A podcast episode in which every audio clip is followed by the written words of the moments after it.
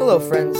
Welcome to the Truth to You Daily Podcast with Brother Scott. We are thrilled that you have taken time out of your day to explore with us God's timeless truth. Regardless of who we are, we all need the light of God's Word to illuminate our path for this day. And now, here is our youth pastor, Brother Scott. Hello, welcome back to the podcast. It is Friday. I hope that you are doing well. I hope that you are excited about the weekend out in front of you, and maybe that has something to do with the amount of schoolwork that you've had recently, or even some sickness that's been uh, lingering in uh, your life or your family, and uh, you're just looking for an opportunity to get healthy again. I know that feeling. We've had some sickness of late in our house. It just seems like everybody in the Temple family here has. But uh, nonetheless, you didn't come to this place to hear about sickness. You came here to hear about the Word of God, the eternal truth, which is what we are going to be focused on here in our time together. So let's go ahead and uh, notice our verse of the week which is our memory verse. We're going over this together. James 1.12 bible says blessed is the man that endureth temptation for when he is tried he shall receive the crown of life which the lord hath promised to them that love him. James 1.12 one more time. Blessed is the man that endureth temptation for when he is tried he shall receive the crown of life which the lord hath promised to them that love him all right, we're finishing up the book of Hebrews, Hebrews chapter 12, and I'll go ahead and read the verse that we're going to be talking about here just for a few moments uh, before we go on to other things in our day. But Hebrews chapter 12 and verse 14 says this Follow peace with all men and holiness, without which no man shall see the Lord. Let me ask you a question. Are, would you consider yourself a peaceful person? Think about that for a second. Are, are you a person that is illuminating peacefulness, experiencing it in your life? Other people experience it because of your life. Are you a peaceful individual? Well, some people are not. In fact, some people actually get pleasure in stirring other people up and getting them frustrated. I think that there were times that my sister and I, when we were in high school. Uh, we're not promoting peace in our relationship, but we're antagonizing each other and uh, aggravating each other. And uh, certainly, when you live under one roof, uh, relationships can be challenging, right? But are we peaceful? Are, are we propagating peace? Are we seeking it? Okay, or, or are we um, chasing after things that that might divide. And and and yet this verse here it says follow peace right? Follow after that which is peaceful. You know the devil would like us to use whatever means possible to cultivate conflict with those around us wouldn't he?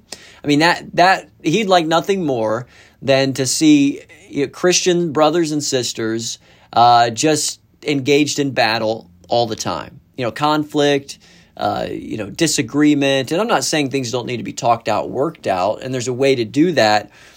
I'm not saying that in order to preserve peace that you just need to, you know, not talk about any issues or or deal with any problems. Now that would be an extreme, but but dwelling in peacefulness, following after peace, being a person that pursues peace, is someone who's looking for uh, uh, resolution someone who is seeking to forgive. And these are qualities that bring about peacefulness. Are we following after peace today? That, that's one part of this verse. And I want you to notice that it says peace with who? Just our Christian family? No. Peace with all men. Peace with all men. I think that's interesting, right? So, how, how well do we do at promoting peace? The other part of this verse, though, is the emphasis on holiness. Okay, Be, being right with those around you, in fact, promotes peace. Okay, these, these two things are, are not separate. Okay, these things are listed together in this verse, both peace and holiness, for a reason.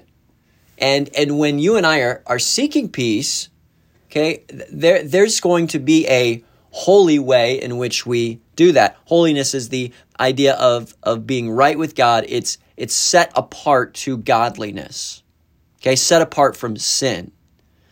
Um, and so let, let's consider that. Are, are would you consider yourself a person who is following after holiness, you know, in the pursuit of it. Well, I'm looking for more ways for me to reflect Christ in my life, for me to be like the Lord.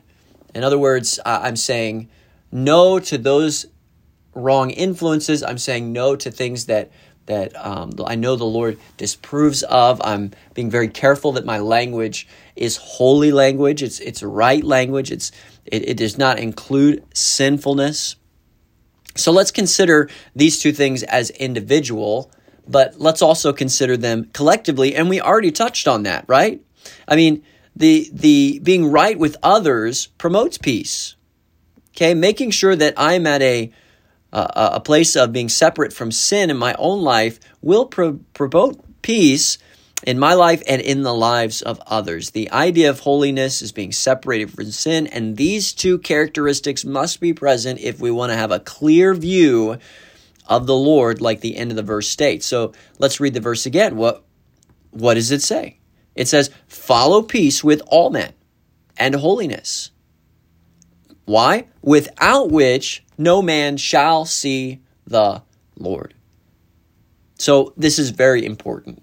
Okay? And it's talking about a relationship with our neighbors, our brothers and sisters in Christ, all men, okay? The, the, the lost person, uh, the person at the grocery store, the person who frustrates us at the counter, the all, live peaceably, pursue peace with all men.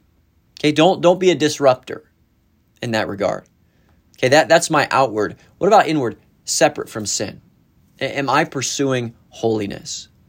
Because when when my horizontal is right in regards to living peaceably with the people around me, my vertical, when that is right, okay, holiness, I'm right with God.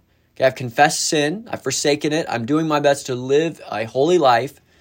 What is the view that we are, are faced with here. What does the Bible say? We, we, no man can see the Lord.